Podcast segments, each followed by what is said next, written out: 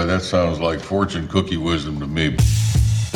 Hello, everybody, and welcome to What I Shall Do on Monday, where we reflect and provide some wisdom to get you prepared for the week ahead.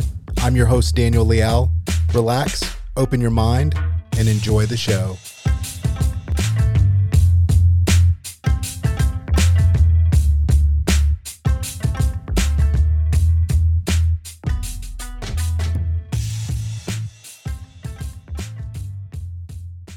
Since I was little, I've been fairly obsessed with the idea of change and our ability or inability to personally transition.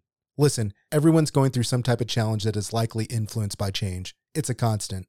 People might be focusing on personal goals like learning something new or focusing on their health, or they might be adjusting to one of the many changes life throws our way, like losing a loved one, changing careers, or even dealing with relationship issues.